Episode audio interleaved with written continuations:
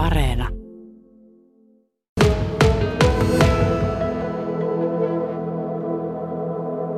Harri Metsäpelto, olet tullut Kuopiosta myymään tänne Kokkolan kalamarkkinoille, niin minkälainen tämmöinen aamun ensivaikutelma on markkinoista? Tämähän vaikuttaa siltä, että ei täällä huomenna tarvitse kovin myöhään olla myytävä loppuun. Eli kauppa käy tänne on tultu ostamaan? Kyllä.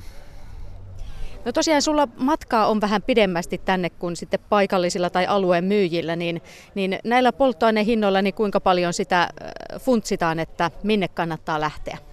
Sitä kauemmas. Lähdetään päivää kahta aikaisemmin ja pysähdytään tulomatkalla muutamalla paikalla myymään. Monta kärpästä yhdellä iskulla. Niin, että sillä tavalla saa noita polttoainekustannuksia alaspäin, että sitten katsotaan monta pysähdyspaikkaa, missä myydään. Nimenomaan. No minkälainen aika tämä ö, alkusyksy oikein on markkinoiden suhteen?